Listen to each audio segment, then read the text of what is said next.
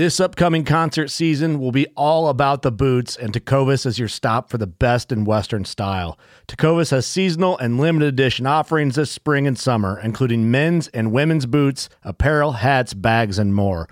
All Tecovas boots are made by hand in a time honored tradition with timeless styles that are always on trend. And Tecovas has first wear comfort with little to no break in period. It's hard to find this level of comfort paired with this level of style. Stop by your local Tecova store, have a complimentary drink or two, that's WCB style, and shop new styles. The smell of fresh leather and friendly staff are at your service. Many stores even have leather custom branding to make your boots truly personalized. And with regular live music and events, there's no in store experience like it. If you can't make it into a store, just visit tecovas.com. That's T E C O V A S.com. They offer free shipping on all boots, as well as free returns and exchanges, and ship right to your door. Go to tecovas.com and find your new favorite pair of boots today. Fishing like a local isn't just about catching fish. It's about connecting with the environment and the people who call it home. It's about hearing the stories and traditions that have been passed down for generations and sharing unforgettable moments with the people you meet along the way. Fishing like a local is having an experience that stays with you forever. And with Fishing Booker, you can experience it too, no matter where you are. Discover your next adventure on Fishing Booker.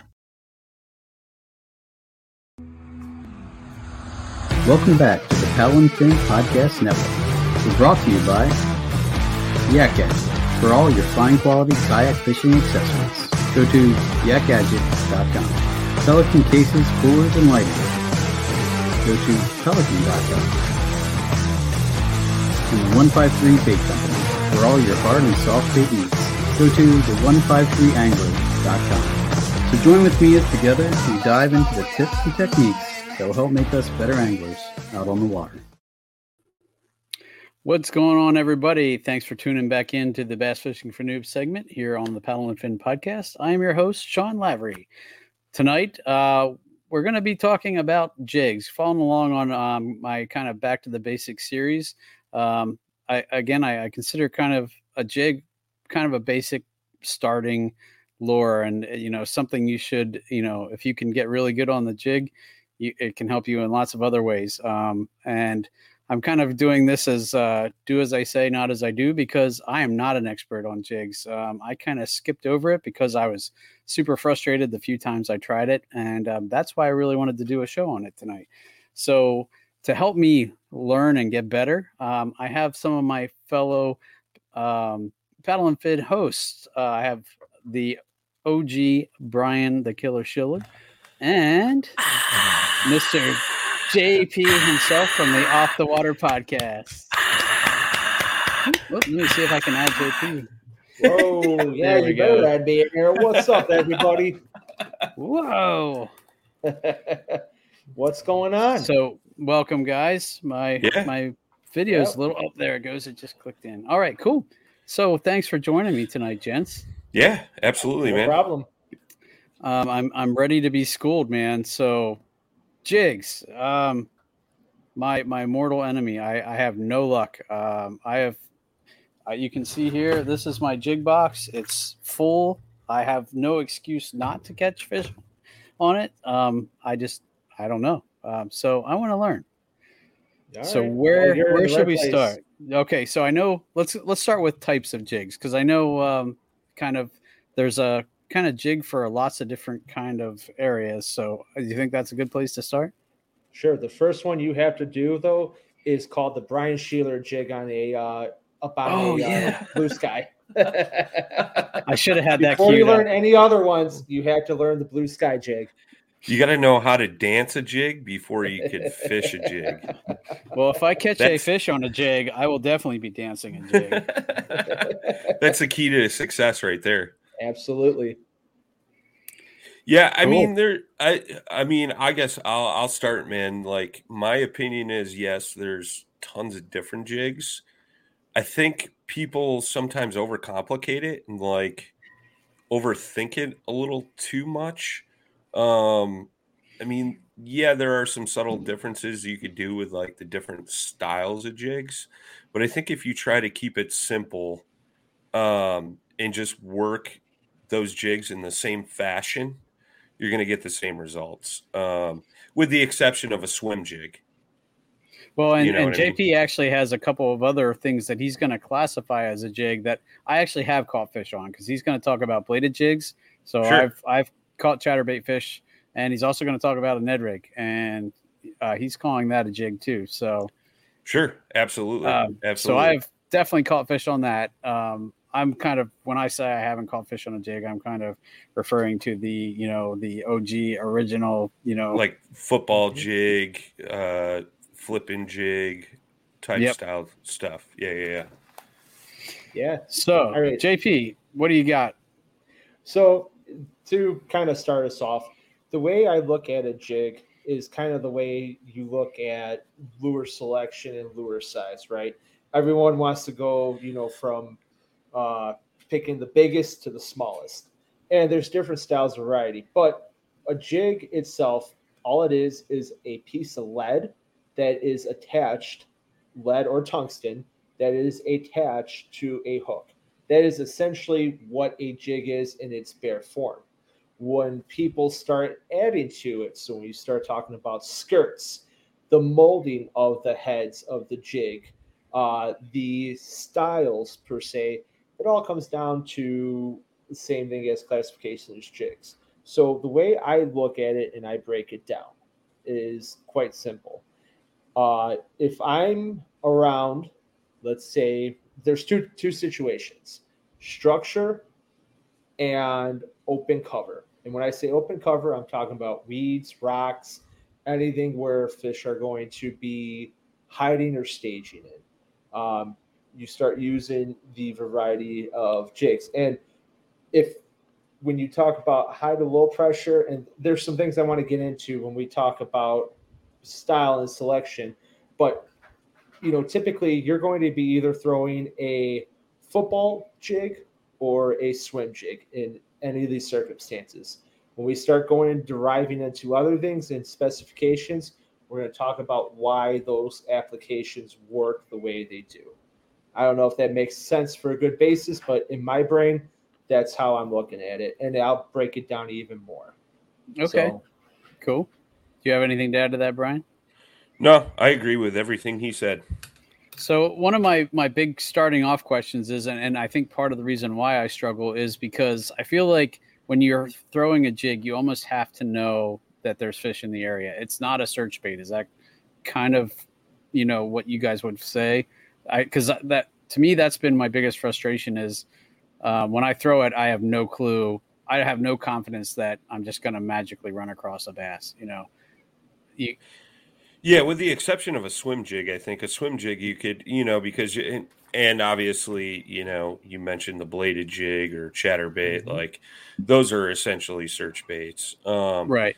But yeah, I think when you're talking like traditional, like your traditional football jig, you know, something that most folks think of when you speak of jig fishing. I mean, yeah, you got to kind of know there's fish there um, for sure.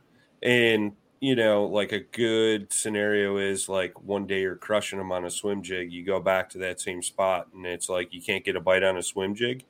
So you slow it down a little bit and you switch to that you know, flipping jig, football jig, things like that. Yep. Um, so on and so forth. Cool. Yeah, I, and definitely we're a lot of times when you're using a jig, you are targeting a known location where that's going to hold fish, whether that's a dock, whether that's a rock that has that's having breakwater on it on the river, and you're pitching to the backside of it, knowing there's going to be fish on the other side of that, letting that jig come downstream with a crawl. If you're targeting, and when we talk about thick mats, if you're punching with jigs that are heavier than an ounce to Yeah. get down, you know, to get down, they are technique specific until you start adding to them. And like Brian mentioned, like a bladed jig or a chatterbait is a technique specific kind of jig. But for the most part, your down and dirty is going to be targeting areas where fish are known to be holding. Right. Okay, cool. All right. So uh, we already t- uh, kind of announced a couple of the types of jigs, but um, I know, and you said uh, it really depends on your location. So we'll start with what I consider kind of like the standard jig. When I think of a jig, I think of um, probably a football jig is probably yep. you know mm-hmm. what I think of as a jig. And I, I don't know, uh, JP, what picture you have uh, as an example, but um, a football head jig you can see hopefully there. It has uh, a very wide uh, weight on the end, uh, whether that's tungsten or lead, um, and it's made, from my understanding, for you know very rocky environments where you this will kind of not go down in those little cracks between the rocks and get stuck as much as some of the other style of heads. Is that kind of the yes and no? I mean, yeah, yeah I mean, um, you'll notice on the back side of that head for those that are watching on like YouTube or Facebook, it's got a flat spot. So that's so that jig stands up. So, you know, we I'm sure we'll get into jig trailers and things like that, but you know, typically you want that jig standing up as it's bouncing over those rocks um, or like the one main spot like I like to throw it to that we didn't mention yet is like laydowns around laydowns where you can't really mm-hmm. like get anything else into those tight spots and you could flip in and really pick apart you know trees laying down into the water things like that too um, running it parallel with like tree trunks is probably one of my favorite things to do because nine times out of a ten you know there's fish just hunkered down underneath that trunk, and as you work that jig by them, they're coming out and just swooping that up. You know. Okay. And now I, I also have this one, which is actually a Jigmasters jig. Yep. Um, now, would you consider this a football head jig? It's it's it's it's very similar. Like he calls that his flipping jig or his casting yeah. jig. Like okay. I I fish both the same exact way. Like that's kind of what I figured. Yeah, I don't fish those any different. Um, I do like like the jig masters heads for the instance that they stand up a little bit better. They got more of right. a, a flatter surface and a wider stance on that head. So, you know, standing up like you know, having that uh that jig stand up in the water has always been something I thought was a crucial part to my jig fishing, so to speak. Um, and again, it, it, it all depends on what you're fishing around. You know, like if you're fishing through grass, you know, you might want um, like a, a a sleeker style head, no flat spots, so that way it's it's got a nice smooth round head, so it's pulling right through that grass. You know, whereas like you know what JP and I were talking about fishing around rock, rock piles, laydowns, things like that. I think that better suits like that casting jig or a football jig, so to speak. Okay. You know, um, I'm actually I want to show something um, that me and Brian we both got to experience uh, down on Table Rock Lake, and it was actually Brian who had that exact um, that exact jig you're using. That uh, color, yeah. Yeah. So here, let me uh, let me pull this up on the screen. I just found the picture. Hang on. So, uh, yeah, that was that was the casting jig in that color pattern that you had in the football. Um, and I'm I forget the name of it off the top of my head. I think it's like Summer Craw 2.0 or something like that from Jig Masters. Candy Craw 2.0. Yeah. There it is. And uh, so that that's my PB Smalley right there. And um, I found a rock pile out in like 20 foot of water, I think it was 18, 20 foot of water. And, you know, with my electronics side scanned over it, saw it and uh, pitched out to it, hopped that jig right over that that rock pile, and that smalley just came and just hammered it.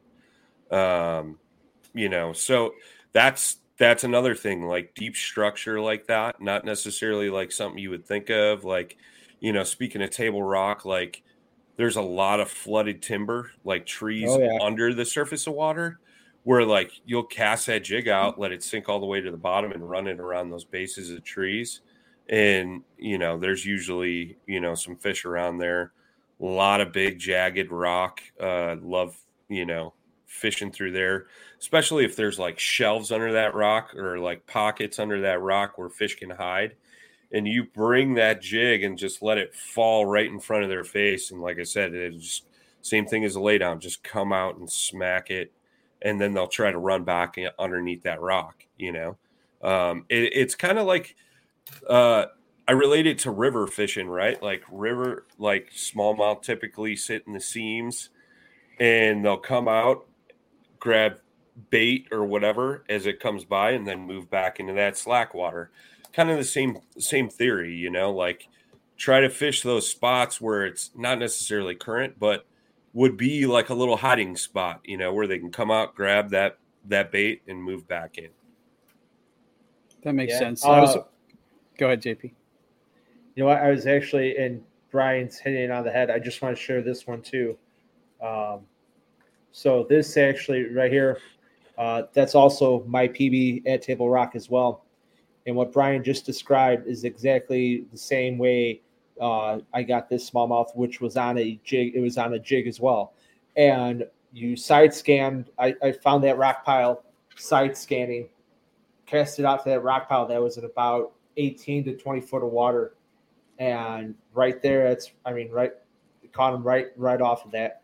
And uh, you know, when we talk about too um, Table Rock and, and other lakes too, you know, that was a confidence booster for me uh, at that point because it I was kind of intimidated by the actual depth and the perspective of what Table Rock has. So like when they say re- it's relative to the lake.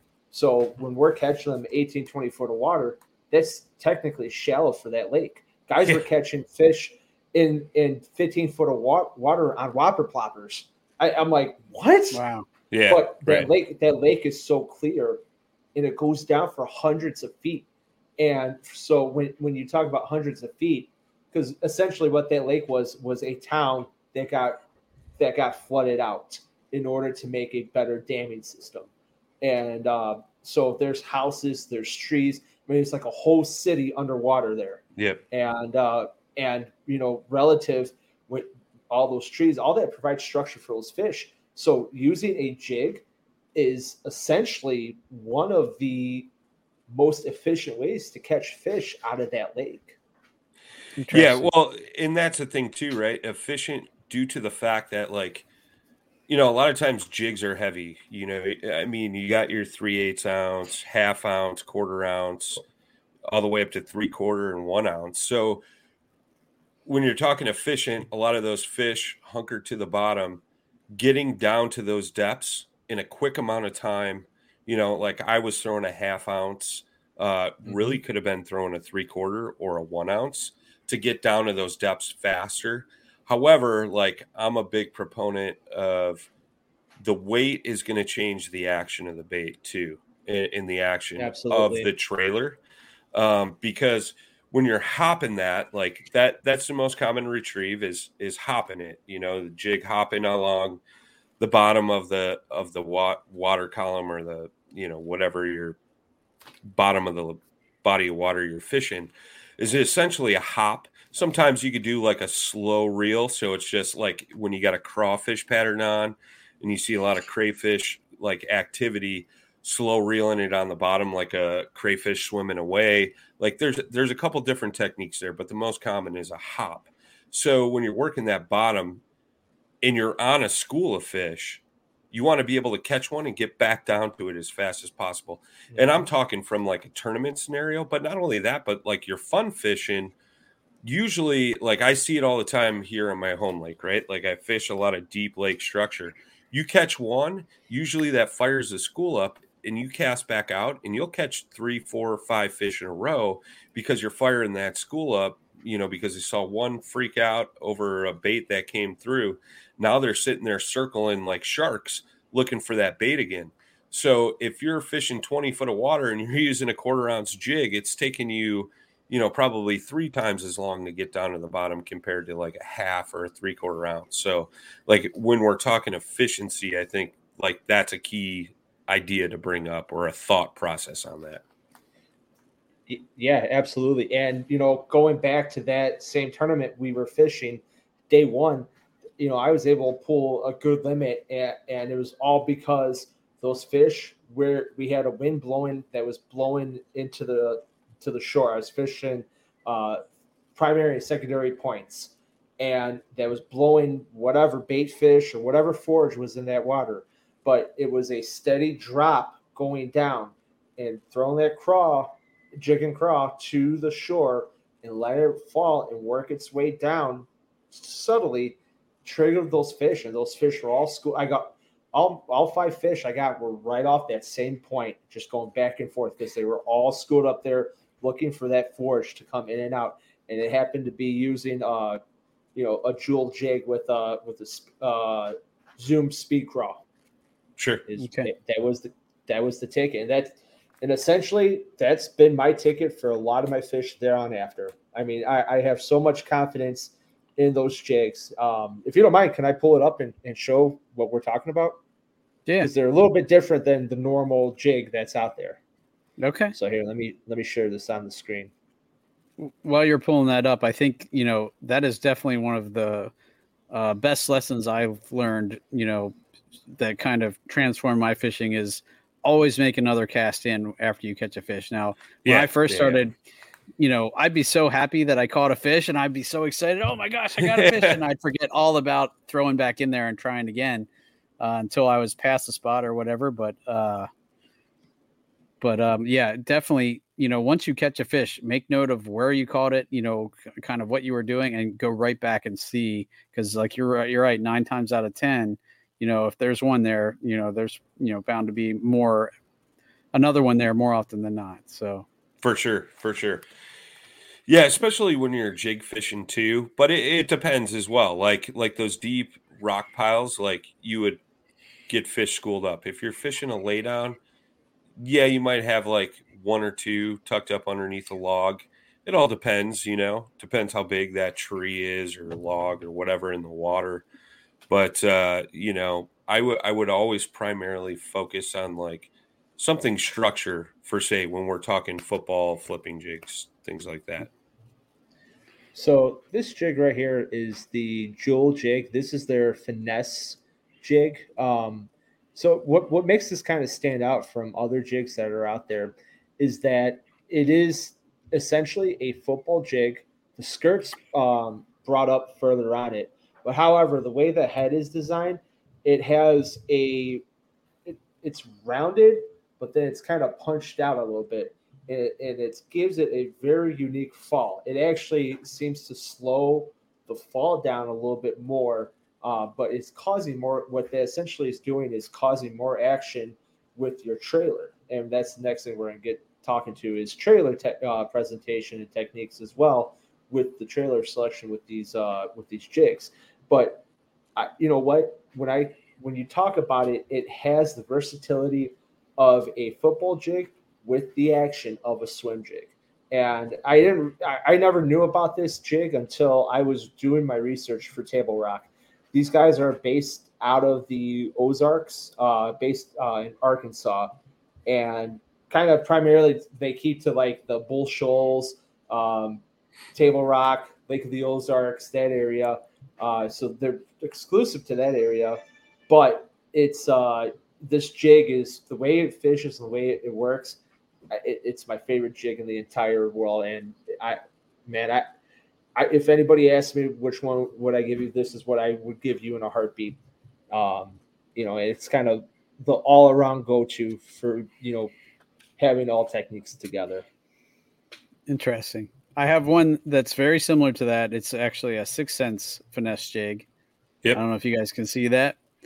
Um, this one, uh, the what makes this one weird is it has uh, the screw lock on the yep. hook of the jig. Yep. But um, so again, I, I, I have no excuse for not not catching them because I have about every kind there is. But um, but yeah, I've I've I haven't even thrown this one yet. I've had it. Most of my jigs have never seen the outside of my jig box, sadly.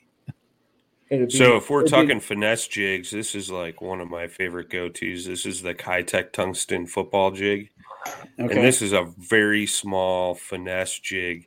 And because it's t- uh, tungsten weight, um, it's very small and compact. So like You know, when it when you want to slim down your profile when the bite is tough, tie one of these on with like a TRD craw and get ready because it's about to be chomp city.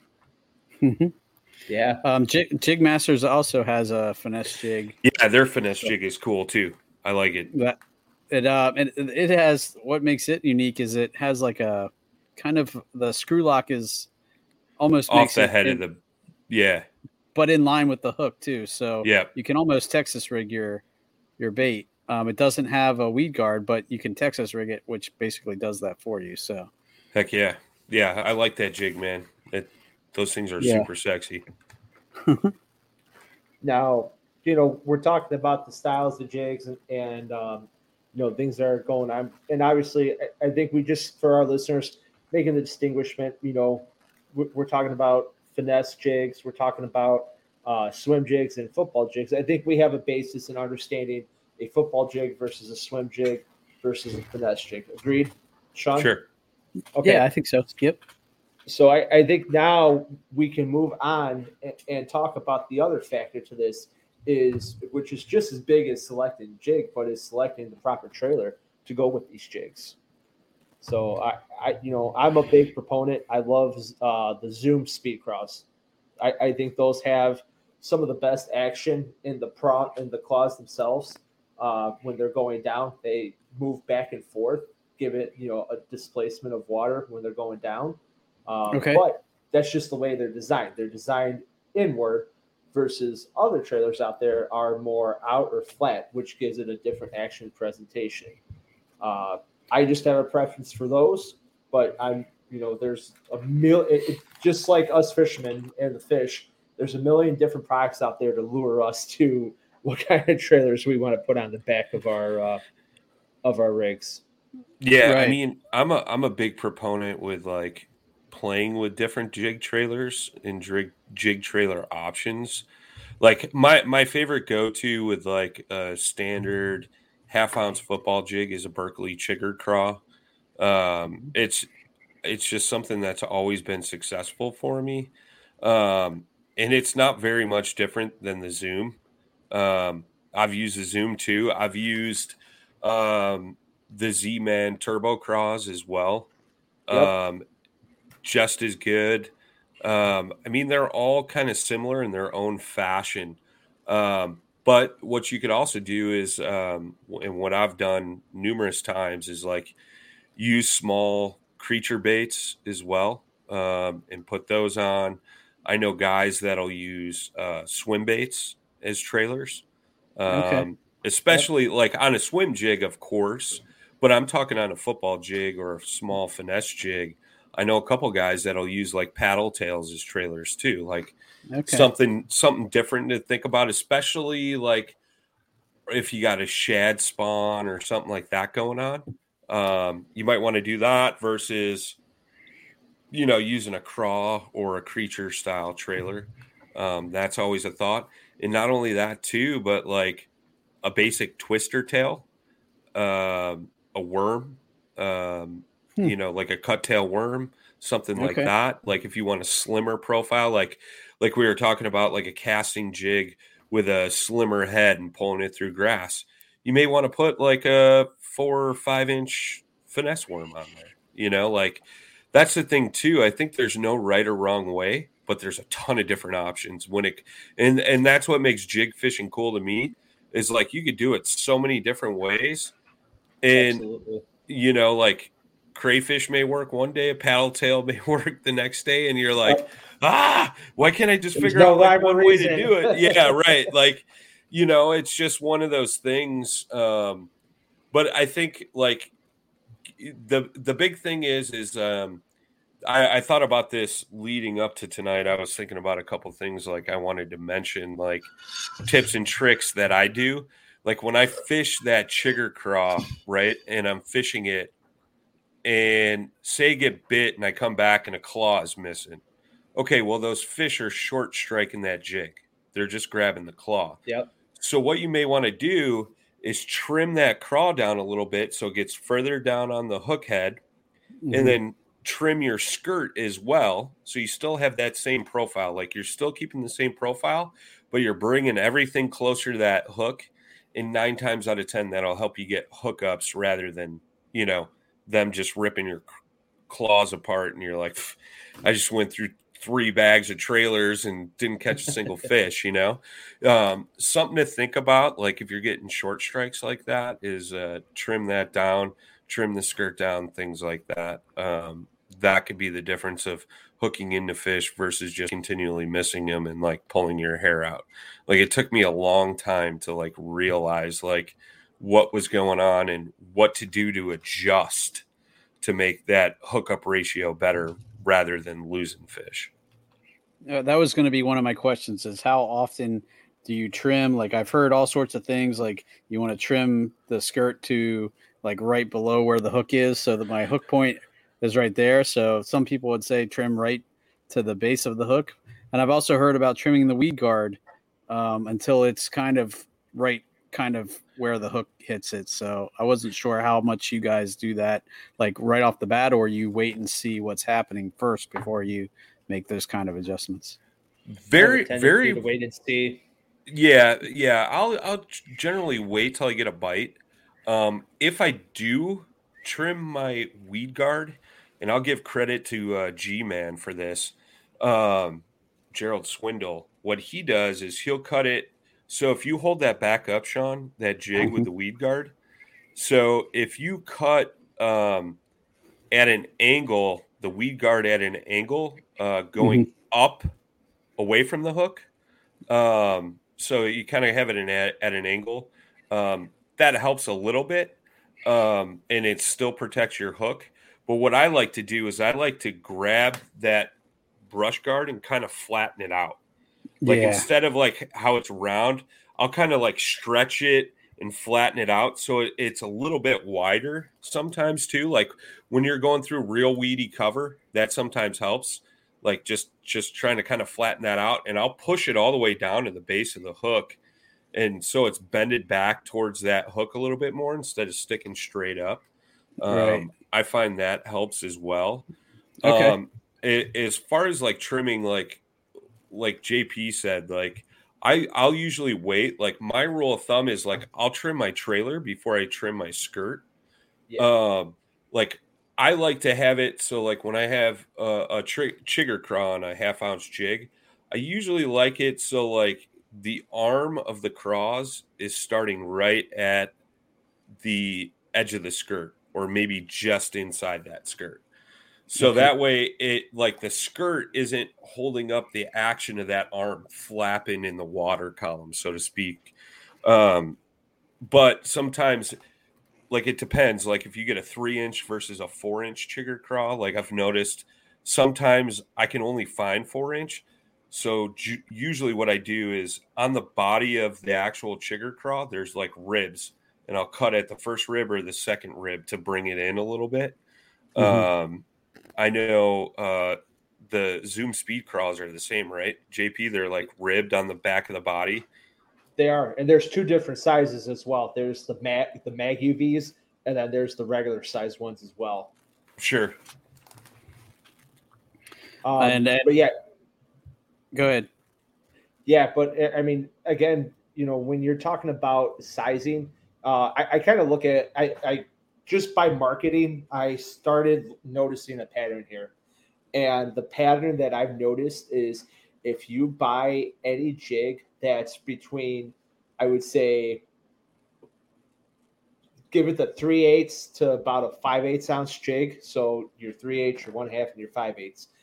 You're tending to go with a anywhere between a three and a four inch trailer if you're okay. going anything higher than that, you're going with the mag size or the bigger trailers that me and Brian, the mag or the uh, four inch uh, chigger craw to fit those bigger jigs.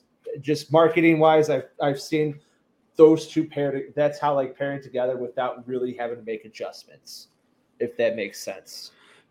Yeah, I mean, I I always used to be a guy like, why would I cut up a perfectly good plastic? Like, I don't think you need to be afraid of like you know, you could just get all four inch and and just trim yeah. them down to like suit your needs. Like I mean, it's funny. Like when I fish a shaky head, I use the Zoom trick worms a lot.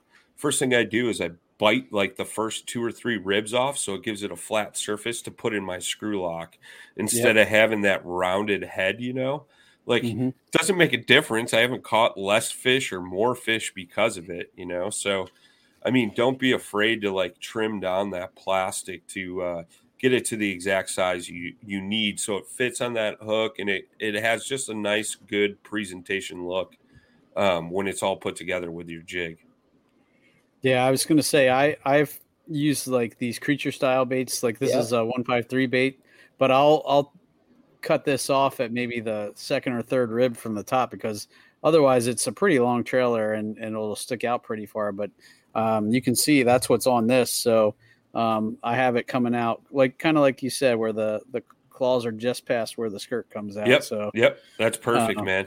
Yep. Yep. You're doing it right. So. and you know, it's funny because you know, actually, I want to kind of point something out, and you should hold that hold that back up real quick. Okay. So we're talking about the trailers and selection, and we're talking about you know in the water the technique in the or the presentation, I should say. So like with those style prawns right there, or, or you know the claws, so you're gonna have like a flutter when those are going down, right? That mm-hmm. bait's going down. That's gonna be going like this when it's going back and forth, going down, and then when it's standing up, it's gonna kick back and forth like this. All right. Okay. Now yep. I'm gonna share. I'm gonna share my screen real quick again because I want to show just so people could understand. Um, you know when it, when we talk about trailer selection and understanding playing around with different trailers and how much of an important impact this makes um, so like here this is the Zoom Speed Craw right here so if you can see how the claws themselves are brought on the inside these are now fluttering on the inside when they're going down so you're getting more action on the inside and then when it's standing up it's actually drawing and make because if you look at it on the bottom, it's making almost like a bubble come up from from those uh, claws after you're moving around because the way they're turned in. Uh, just something to think about when when you're attaching them to your trailers and when you're selecting, you know, uh, what you what you would like. Different styles create different actions in the water. Yeah, and I think with those uh, claws curled in a little bit too. Like when you swim that, it almost gives those claws like a like a twister tail effect, you know, where it kind yeah. of swirls a little bit. So that's a thing too, right? Like when we talked about like, you know, sometimes they want a lot of action, sometimes they don't want as much action, and sometimes they want very little action. So that's why it pays to like you could have three jigs, but like 10 different trailers with you. And and it's good to have that just because you just don't know what what the fish are going to be kind of keened in on that day. Um, so um, one thing I'll share real quick too that I got pulled up the uh, the creature bait I like to play with a lot is the uh, the Strike King Rage Bug.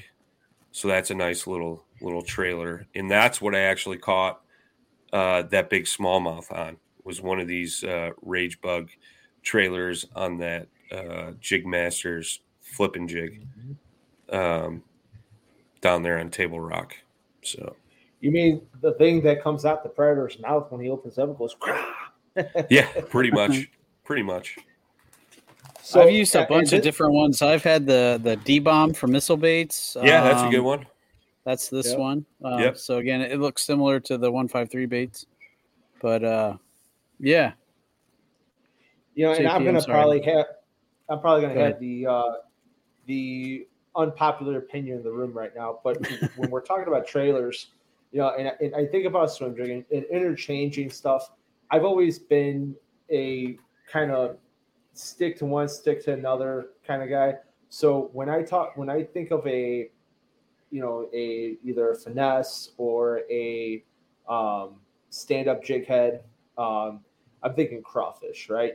Because sure. that's where that's where that's going to be. When I think of a swim jig, and plus the way they're marketed to, I'm thinking that's where the pad tail. I'm going to put a pad tail on a swim jig because you're mimicking a fish. Particularly, a lot of the market tends to make a bluegill. You know, you'll you'll see, man. This this year, I have not seen more art like Bassmasters had an article, In-Fisherman had an article about creating a swim jig that mim- mimics a bluegill because sure. you're throwing around you're throwing that swim jig around beds. And what happens the, once the bass are done uh, spawning, the bluegills move up, and that's the time you want to throw that kind of jig. So I, you know, you for anybody listening, be as creative as you want. I kind of stick to the bread and butter. A craw a craw style goes onto a uh, you know a uh, a flathead um, or um, stand up jig head versus a swim uh, swim bait goes to the swim jig. You know, just kind of the way I, I kind of keep it simple and streamlined like that. And I was just going to say, and what, I, I, know we want to talk about retrieves a little bit, and you you, you kind of talked about um, the retrieve of a swim jig. I want to cover that because uh, it, it's not just chuck and wind for the most part, but no. um, when I, I was going to say that I think it's a really good bluegill uh, imitator because when you stop that swim jig and the skirt flares out, you're getting that wider profile that a, yep. like a, a bluegill will put off versus like a shiner or something smaller and uh, so that's why I think uh, a swim jig in particular is a very good bluegill imitator uh, for a bait wise. Yeah, and you know totally with, the swim jig, yeah, and and Sean, we will cross that bridge into the other thing we were talking about before the show, but with that swim jig, um, you know, I, you know, when I'm throwing it, I, I'm a very visual person, so I like to visualize what that what that lure is doing in the water, right? So if I think it's going to mimic a bluegill, I want to make the action of what a bluegill would be doing. When I look down at the water and I see bluegill swim around, what do I see them doing? They're kind of hanging out, then they scurry. They hang out, then they scurry. So when I'm doing this retrieve, you know, I'm giving it a pause, reel, let it pause, kind of sit around, reel enough to get those bass aggravated because it's stopping going hey, it's stopping, it's picking at the bed, or it's in my area, you know, looking around. I want that uh, as a bass. I want that out of there. So when I think about how I, that lure is, I'm trying to put picture myself as the fish, if if that makes sense. No, that makes perfect sense. I think uh, you know that's definitely something that also was a learning experience for me is is imagining what that lure is doing down there, and you know when it's a, a, you know a crawl imitation and you're you know counting rocks as they say you know kind of mm-hmm. just uh, popping it along the bottom up over a rock and down the other side and um, you know that hopping technique um, i think the biggest thing for me for that was actually getting rods that were sensitive enough that i could kind of figure out what i was doing because when i first started out the rods i had weren't sensitive enough so it just felt spongy everything down there. I, I couldn't tell what I was on, what kind of bottom it was, what I was bumping, you know. And, and as I upgraded my rods a little bit, uh, it was kind of amazing. The, like a light bulb went off, and I was like, oh, that's what they're talking about. Okay. you know, so I think that's a big deal, knowing or at least imagining what your bait is doing at the other end of the line. So, yeah. Boom. Yeah, I like doing uh during a shad spawn. I like doing a slow reel with a few twitches in there as you're reeling, just to mimic uh like an injured shad or something like that. Like that's a, a good retrieve too when you're in that okay. kind of situation, shad spawn, something like that. Well, while we're, I guess, while we're on that subject, do you want to talk about retrieves? So, uh, I, you know, one of the ones that JP mentioned was the swim jig retrieve, and that was one I had hardly ever played with. I, have you know at least thrown the the the standard jig like the football style jig, so I kind of knew about like a hopping retrieve for that. I, have kind of seen that done uh, on tactical bassin and stuff, and you know what the what the bite looks like. It kind of you know the bass will like see it hop, it'll kind of go right down to it. If it hops again, it'll follow it a little bit and then just Yep. And so I'm mm-hmm. the bite is more of a just a little you know, not necessarily a, a hammer or, you know. Well, it depends. Like sometimes you'll feel that bite like super aggressive, especially like in the spring, like pre, during, and just right after the spawn. Like I think that bite is typically usually pretty aggressive. Like okay. summertime, like deep structure, things like that. A lot of times you'll go to hop and you feel it heavy and you just got to lay back into it and set the hook. And like my recommendation for that too, like I talk about it like when I fish a shaky head too, because it's kind of the same same kind of thing is like, you know, sometimes they'll they'll aggressively hit it where you'll feel it. Um, but other times like like I said, you'll go to lift up, it'll feel heavy. Hook sets are free, man. Just just lay into it no matter what it is if it's weeds whatever. Like i've seen so many mm-hmm. people including myself miss fish just because you're like ah it's a weed and then next thing you know it's swimming off and then you pull it right out of its mouth you know? Whereas yep. you could have could have just set into it. So same thing on a jig man. Just if it feels heavy you know it could be that the set head's it. stuck in a rock or something like that just set it set it. You're better off better off. Right right. No no that's that's definitely good advice too. Hook sets are free, so you know until you really get the feel of what what it what a what a hit feels like and everything, you know, definitely lay into them and figure it out later. So another another thing too when we're talking about retrieves, and I've learned this over the course of years. Actually, a buddy of mine, uh, Chris Quinn, uh, who fishes Table Rock quite frequently. Uh, he's here in Illinois, another Chicago fireman, but he's uh there. There's a members only lake. Uh, it's not an OnlyFans, so sorry guys, but it's a members only. a, uh, members only lake, uh, which was another quarry, which is just super deep. And you know, he was. And I learned this from him, and I apply it. it, it does make sense. So when you're fishing deeper and you're doing a retrieve, I mean, deeper is relative, right? When we talk about waters, you know, what's deep to it. But nonetheless, you want to make your cast, right? you want your lure to fall. You want that presentation to fall because I would say 50% of the time, those fish are going to watch it fall and strike on that fall, especially in deeper water because they're they're sitting there. If you know this is a target area fish, it's going to drop. Now, let's say it doesn't hit on the drop. Slowly start reeling it because when you start going more if you start putting more hopping or if you're if you're reeling it and then you're you know if you're burning it and you're trying to go like this with it you are actually taking you're you're making it look way less natural. And you're to tend to not get bites because this is something that's thrown this fish off. And if you're burning it while you're doing that you're just pulling it away further and further. Fish tend to be lethargic at times we could go into the, about the whole feeding cycle, whatever. Most of the time, the strikes you're going to get are reaction strikes. And if you're burning along, making it very irritating, they're not going to bother with it. But if you're actually throwing it out, let it fall, and then nice, steady retrieve with a pop here, a pop there, reel, give it a pop. Now it looks more natural because you're already doing a lot just by reeling that line underwater. It's already making disturbance going off the bottom. So, you know, slow down. You don't have to burn it back. Let the lure do the work itself for you. I, you know, so I'd offer that up in retrieve technique as well.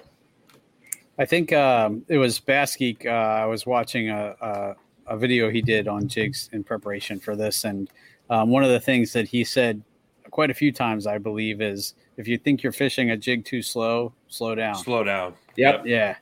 And uh, that was uh, another one of the things that definitely at first I, I'm I'm 100 percent positive I was working it way too much, moving it way too fast. So um, now learning the Ned rig kind of helped me, you know, learn what slow is.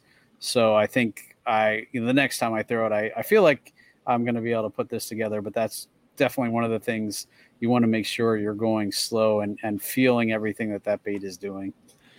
And that's another thing too. Like on a Ned rig, you know, sometimes you do that slow drag. You could do that with a, a with a half ounce football jig too on rock. Yep. You know, or even sand is good too because it what it'll do is it'll disturb that, kind of catch the attention.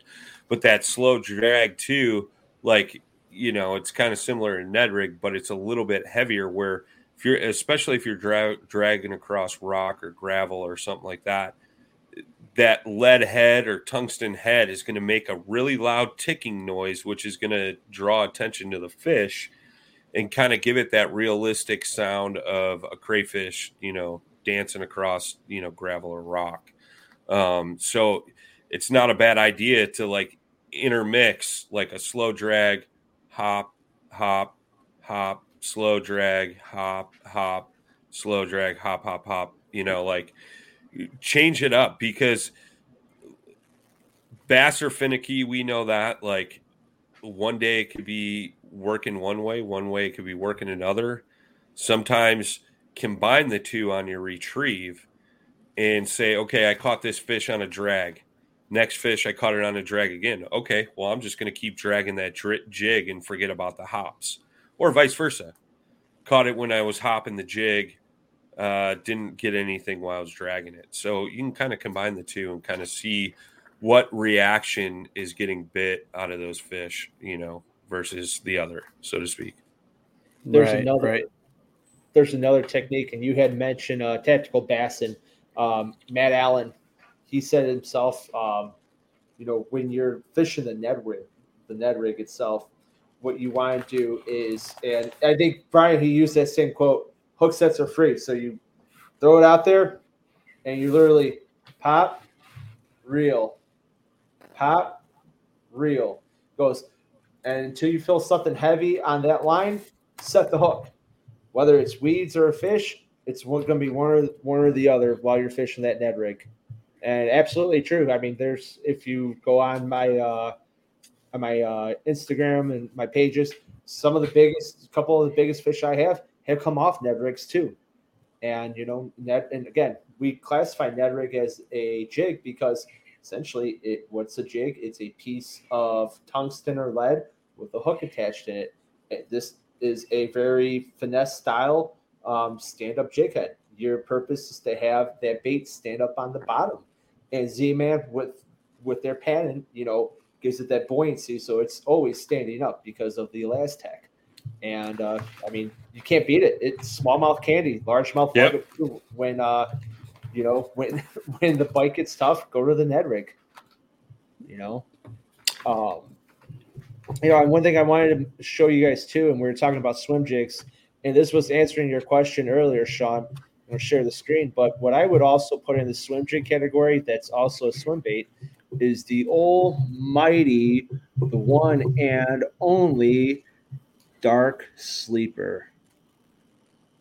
So for those who don't know, this is the dark sleeper here.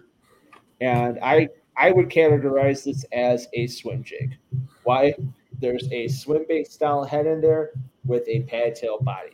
It's just designed differently um, with you know the hook being covered uh, by the by the dorsal or yeah by the dorsal fins, but the action and the techniques are the same when you're retrieving this. You know you're going to be uh, I I fished it this weekend, and you know the same thing. You're going to be kind of what's a goby doing while it's down in the water? It's fish. It's going around and it's trying to eat whatever's on the bottom there. And what's it doing? It's pissing off the fish because it's in that area. What are you going to do? You're going to reel it. You're going to pop it, reel it, pop it. And you're going to start getting those fish aggravated.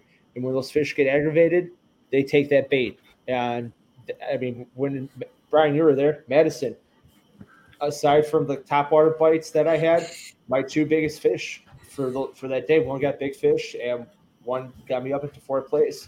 Got that was all on the dark sleeper, and it was just doing that same thing, just popping it to those fish got aggravated, just like you would a swim jig. Interesting. I, he's giving all the juice away, man. you need to close your mouth, JP. hey, this is for the noobs. No, I'm yes. just kidding. I'm I'm totally kidding. Um, I I just recently got into the dark sleeper, and I saw my buddy this past weekend um, doing the same thing you're talking about, like a jigging motion as he was bringing that dark sleeper in, and he caught a couple nice fish. And I was running the shaky head. I was catching fish. He tossed that on, and he was catching the same amount of fish. I was hooking fish in the lip these fish were choking that thing. Yep. Which was crazy. I was like, I need to fish this. I know I have one. like I need to dig it out. And I actually was at uh, Cabela's or Bass Pro this week, and I picked up two more when I was there. Um, so yeah, that's that's on my to do list uh, when I get back out on the water is start fishing that dark sleeper a little bit. They're fun, man. They are fun. Um, and you know what? It, it's funny because most eh, the whole reason why they're choked is the way that hook is. So yep. they're they're literally coming up behind it, inhaling it, and you're sending that hook while it's while it's in there. You're not waiting for it to do the bump bump. You're once you feel. I mean, you feel it right away. And another tip with it: do not. I it, it would I would say I prefer doing more of a side sweep than a straight up hook set because I feel like I've lost fish too going straight up trying to hook set because now you're pulling it further away versus doing a side sweep and you're you're getting that that hook up because the way it's positioned in there. Just something I noticed while doing hook sets with uh, the dark sleeper. Gotcha. Interesting. Yep. All right. Well, so, so we've covered um, the different types. We've covered uh, retrieves. I want to talk a little bit about hardware, like uh, what you're throwing it on. You know, because I think that also is going to make a big difference. Um, so, what kind of rods? What kind of line? Yeah. Uh, for the most part, everything I'm doing is with uh, fluorocarbon. I'm using uh, at least minimum 12 pound test. I'll sometimes go up to 15 pound test on a baitcaster and I'm using uh, a medium heavy fast action power rod when uh, I'm throwing these jigs. Uh, medium heavy powers in the butt, but the sensitivities in the tip. And then uh, that's what she said. but hey, this just turned into an after hour show. You know. It sure did. But uh, I'll, you know, another thing to know too is you know, retrieve wise, I use a, a um, six to one gear ratio on my reels when I'm using those. Okay. I'm way different than you, man. I was gonna say I had a feeling I I had a feeling that we were gonna have a, some differing opinions on this one. So no, I mean like uh, when I'm doing finesse jigs or swim jigs, I'll do the medium heavy fast action tip. Um, I'm usually like, and it depends on water clarity, but most of the time I'm using 12 pound fluoro clear by P line. Um, and then when I'm doing like a, a football jig, flipping jig, and that half ounce or more, I'm usually using like 17 to 20 pound fluorocarbon. I like to use the P line uh, tactical fluoro, I think it's called. Um, just because you're usually around structure or rocks or something. So you're around stuff that's going to abrade that line a lot easier. So you want a thicker line, like the, the only way I would go down in line is if it was crystal clear water, like Table Rock. But even still, I think when I was fishing that, I was probably using 17 pound test deep, you know. Um, uh, yeah, I had 15 for that yeah, one. Yeah. Yeah, but I like uh like especially in the spring, um pre-spawn during the spawn and post spawn. Like if I'm fishing some real gnarly rocky stuff, I'm definitely like 17 to 20 pound fluoro fluoro clear or fluorocarbon, straight fluorocarbon. Um, that tactical stuff that P line makes is nice and rigid. Um, and I'll flip into there. If it's like dirty water, you could definitely get away with like throwing braid. Um, but I, I, I like that fluorocarbon a little bit yeah. better. And then when I'm throwing that half ounce or more, I'm going to a heavy rod, fast action tip, um, or a heavier rod. And I'm usually like, um, like with the finesse stuff, I usually like a seven two on the rod. Um, and then on that uh, heavier stuff, I'm like seven four to a seven six, seven foot six rod. Um, just so okay. that way you got a little bit more leverage um because you, you know that's the thing too is those hook sets on a jig are usually pretty stout so you know you got to really drive that hook home so having that little bit more of a backbone on the rod is is sometimes better um and then i'm using either 7.3 to 1 or 8.1 to 1 uh reel speeds Um, just because like my theory on that is like, especially when you're flipping, you're usually only like working a little bit of ground. Then you want to get it back to the boat as fast as possible, flip it back out there. Or once you got it hooked, you want to get it into the boat as fast as possible as well. Most of that action isn't while you're reeling. It's it's the action that you're giving it through the rod. So, you know, reel speed allows you to reel up that slack real quick, especially like uh, we were talking about earlier, like bringing it over big drops or ledges mm-hmm. or, you know, big chunk rock like that, being able to get that slack up so you're not missing that bite when they're hitting it on that downfall. There's a lot of times those fish will hit when that jig, like especially when you're bouncing, they'll hit it on the downfall um, or while it's just sitting there, uh, in my experience. So a little bit faster reel for me. Um, I don't think there's no right or wrong way. That's just no. like the reason why I use those gear re- ratios.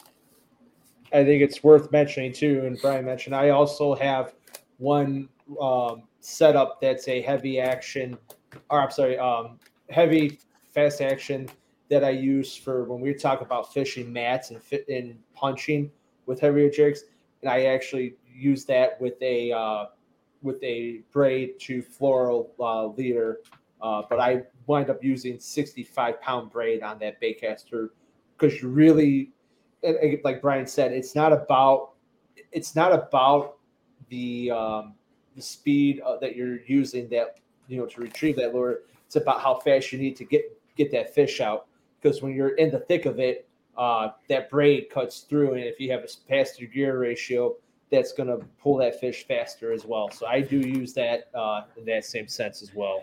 And it, it's the same thing too, and like that's part of the reason why I use the heavier line, faster, a faster reel in a more rigid rod on like a half ounce to you know three quarter one ounce jig, especially when I'm fishing laydowns, is because there's probably a million branches down there, and you want to get that fish out of that as quick as possible w- without allowing them to swim back down into that stuff and get hung up and then essentially get knocked off or you lose the fish or break off or whatever. Like that's another key reason too. You want to be able to like almost set the hook like where you set the hook and the fish comes flying out of the water in your boat like that's what you want to achieve like get it yeah. out of that crap as soon as possible yep. um so having that backbone and being able to lean into that fish and control that fish a little bit more to get it back to the boat can sometimes be essential and I, like you said, I, I think another part of that is um, a lot of jigs tend to have those bigger, stouter hooks, and so to drive that hook point through, you're going to want a little bit more yeah. oomph behind it. You know. Mm-hmm. Um, yep. Now, Jigmasters does have their he, he, has a series of light wire jigs that maybe uh, work a little bit more like like I would say a Ned rig almost, where you're kind of just kind of digging that in there that way. Like I, I don't I, I want to say skin hook, but that's not the right word for it. it. Yeah, I know he brought the light wire on for the kayak guys, and essentially like you're not planted as much as you are in a boat. So like you got more movement, like or being drug around, so to speak. Um, so it allows that hook to penetrate a lot better than a stouter hook, so to speak, when you're in a kayak. Um, that was kind of the thought process behind that. So you didn't have to lean way back. Like, you know, for the instance, you're sitting down, a lot of kayak guys are sitting down while they're fishing, you know, um, you can't necessarily snap or lean back into that fish as much as you could if you were standing on the deck of a boat. So that light light wire hook um, definitely helps with that. But there's points in time where you know you want that heavier heavier hook. Um, so it's one of those things you got to kind of play with it a little bit and kind of see what suits your needs. I've used both. I haven't seen a huge difference personally, um, but that's me and in the way I fish jigs. But you know, it's worth experimenting and seeing which which uh, works better for you, so to speak, out of a kayak. Right on, right on. Cool. All right. Well, we're we're hit. We hit the hour mark. Nice job, gents. Um, anything else I was going to say? Like, what did we miss? Anything? I got two things, but they're very, very small. Okay. And one's smaller than the other. But I just want to emphasize that when we talk about That's what she jigs- said. I was waiting for that. I was waiting for that. So when we talk when we talk about hook, line, and sinker, baby, when we, uh, when we talk about you know jigs, we got to also. It's worth mentioning that the uh, chatterbait or the jackhammer is also considered a. It, essentially, it's a jig. It does the same thing, but with the blade, you can fish it in an, in another te- in the technique of a consistent retrieve. However, there's no rules that say you can't jig because I have and I've caught fish Yep. throwing the chatterbait out and just jigging it and let that flutter go up with the blade and then let it flutter down and pit doing the same thing. You know, it- essentially it's the same technique with just the blade on it.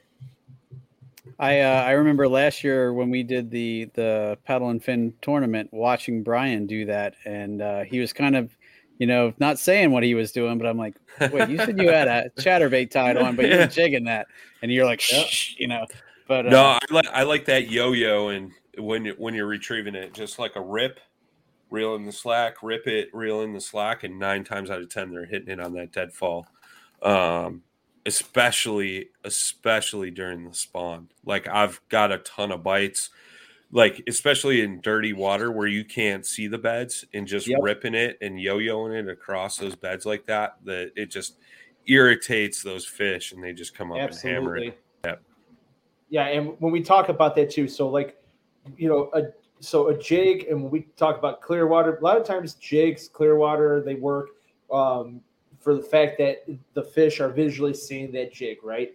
But when it comes to dirty water, you're going to be using a uh, a bigger size jig, or like Brian just mentioned, the yo-yoing because fish fill with their lateral lines. So if it's dirty water or stained water, whatever the case, uh, and you're creating that vibration, that water disturbance, they're going to feel that before they see it, but it's going to aggravate them and initiate a strike. Yeah, totally, totally. And Uh, What was I'm your guessing- second thing? the Yeah, last yeah. thing worth mentioning is uh, let me share this. Let's go back to our roots as uh, children and what we like to uh, go even more finesse than the Ned rig is this guy right here. The old trusty uh, crappie style jig heads. And, Yep. you know, we talk about, um, you know, we talk about it, but, you know, those don't, if you're having a hard time, a Mr. Twister tail and a jig like this will get you bass, and you won't believe how many bass you will catch, even big bass, because Yep. when you had to downsize and finesse that presentation, this is the ultimate finesse. It's different from the Ned because it's more it's you're using more of a swimming technique and jigging up and down because the Neds are standing straight up. But this this tail this is meant to keep that tail floating throughout the water column. It's a And deadly, especially deadly bait. especially in a river situation as well. Yep. I was just gonna say when we interviewed uh, Bill Schultz, I think uh, the Smalley monster man, he Yeah, he he loves uh, curly tail grub on a ballhead Yep. jig, and um, Yep. he said it's you know one of his best baits for smallmouth for sure. So nice. I'll leave you with this. This is my last thing, and and this is the most epic jig fishing story ever, ever. And I have witness to this. We were we were on Cowan Lake in Ohio for a paddle and fin meetup. It was myself, Jay Randall, and Josh Eldridge. Josh struggled all day to get a bite. I was fishing a jig. I turned Jay on to jig fishing at that event. Like he's like, man, I got jigs. I never fish them. Kind of the same thing you're talking about, Sean. I don't really know how to fish them. This and that, blah blah blah blah blah. So I was running them through how to fish it. Offered Josh the same thing. Josh was struggling, man. It was hot as all get out. It was Fourth of July weekend, and we're pre-fishing the day before the event. And I've caught like six or seven fish. Jay's caught three or four. Eldridge zero. And we came back into this cut in the lake, and there was a ton of timber on the bottom of the lake, like logs, bushes, things like that. So essentially, what I was doing is casting the jig out, hopping the jig over those logs, and I would get smacked. And I had just recently caught a fish as we were going back into this new little cove, and I Jay Randall was right next to me, and I said, "Watch this." I said, "I'm going to catch a fish from under Josh's boat," and Josh heard me say it. I casted my jig, and it was so close to the side of his boat when it hit the water. The water splashed up and hit Josh's elbow. I twitched it twice and I looked at Randall and I set the hook and I caught a fish from under his boat. And that was the day Josh Eldridge quit f- kayak fishing for a day. he was just done. He was just done. So that is my uh, epic jig fishing story. Catch nice. if you're ever fishing with Josh Eldridge, just fish under his boat. That's where the fish are. nice. well, some takeaways that. for me that uh, I, you know, didn't necessarily think of before when I thought of jig fishing is when you guys are talking of fishing at depth, you know, I always kind of pictured a jig as like, you know, the flipping kind of, oh, you know, five foot, you're flipping in and pulling it back out. I didn't even think to try it on those, um, you know, 20 foot deep drop piles, but uh, sure. now that's definitely going to be an application where I try it. And my one, I think what I'm looking forward to trying the most is uh, the, the lake closest to me, uh, that's 15 miles away has uh, one whole stretch of shoreline that's riprap that goes from uh, two foot, five foot, 10 foot, 15 foot. Like, so I, I think if I just sit parallel to that, that riprap and just hop it down that ledge, you know, those mm-hmm. different depths, it's going to, I think that's going to be a good application. So what, what I like doing in that scenario, whether it be a jig or a different kind of bait, like I know what you're talking about. Riprap, it's like a drop. It's almost like a dam, right? Mm-hmm. Um, because I got that same situation here on my home lake. So one of the favorite things I like to do is almost hit it at a diagonal, so you got a longer okay. retrieve, and okay. then when you actually get hit, make mental note of like the depth area, and then move into that depth area, and then parallel the bank in that depth area. Because okay. if you're paralleling it and you're only paralleling it up shallow, like in the fish are, you know, in eight foot of water, you're not going to get bit necessarily. So, like, that's what I like to do in many different different scenarios like that is just kind of figure out what depth they're at first and then yeah. parallel and work that depth nonstop. But what I will say is like in the evening or first thing in the morning, more than likely those fish are going to be real tight, shallow because they're pushing bait fish or whatever their forage is up against those rocks and they'll be right up there. So like I've gone early in the morning, flip right as close as I can to the bank, two hops off, and bam, you're getting hit. Like that's right. a good spot to definitely go like try your jig fishing out. Right. No, and I, I meant perpendicular. As I, I said parallel, but I meant perpendicular. So well, you're not um, wrong by parallel. Oh. Like I would I would start kind of perpendicular or at a, like a 45 degree angle, kind of figure out that depth, and then right. work that bank parallel in that water column where there those fish are kind of staged up. Is what right. I was kind of getting at. No, that makes sense. Yep. No, and that, that makes sense too because uh, that's kind of where I first had luck with the wacky rig is you know up shallow first thing sure. in the morning and that makes sense why that worked for me there because that's where they were you know sure but sure, um, sure, sure. I, once that bite would shut off then i'd struggle because um, so when that bite shuts off then pull out your jig and start right. fishing it deeper like more yep. than likely those fish are still there they just drop down in the water column you know like that's that's always a, a good rule of thumb and like something i always try out every time i go out fishing like first thing in the morning or last hour of, of light, like I'll fish the bank pretty hard. Mm-hmm. Um, and then right after that or right before that, I'll work, I'll work that deeper edge, you know, with your jig, your shaky head, like something closer to the bottom, sometimes a swim bait, things like that. And then as it like progresses into the evening, those fish will move up or, you know, vice versa. Right. Cool. I'll give you one last piece here too. And again, I doing a lot today, and you do it a lot when you're jig fishing, especially in deeper water. But we talk about finding these humps or these rock piles or whatever the case may be. A lot of times you're you'll be sitting on a hump, or you might be sitting on a ledge that's going down, or you might be sitting on like a like a like a plateau where it just it edges out what you should really do before you start going around casting is go read your depth finder, right? Start looking at start if you could do the three if you could do a three image, do a um, an avionics image of the late you know the structure um, the layer you know the layer map, do a chirp image and a down scan right because what you want to see is where the highest point of that is, and then be on that highest point. So now you're casting on the drops that are on both sides to you you'll find when you're working deeper structure, a lot of time those fish don't necessarily sit on top, but they're going to be sitting right, right on, the, the outside, right on those edges. And if you could work, because if they're sitting on those edges, now they're going to be looking at what's coming towards them because there's already their backs are already to that to that ledge. So now if it's working towards them, they're more inclined to go forward away from there and hit it while you're on your retrieve coming back in. So Cool. Use your electronic. Yeah. Yeah. Enough yeah. said.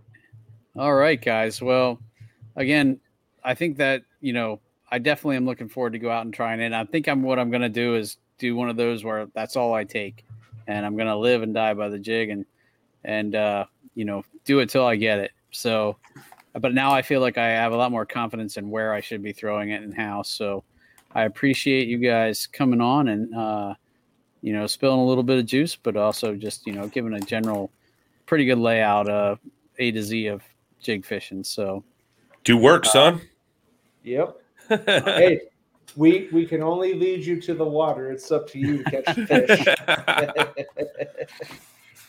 I, I, will man. make it happen. You'll get it. Yep. Yep. You'll get it. Just just it's one of those things, man. It's like any technique. You just got to go out and really give it a go and uh you know, if you if you look for those basic structure things and just really work them, you're going to end up getting bit. And, and that's something too like a lot of guys talk about like if you want to keep it real simple, right? Like you don't need to go out and buy 20 different colors.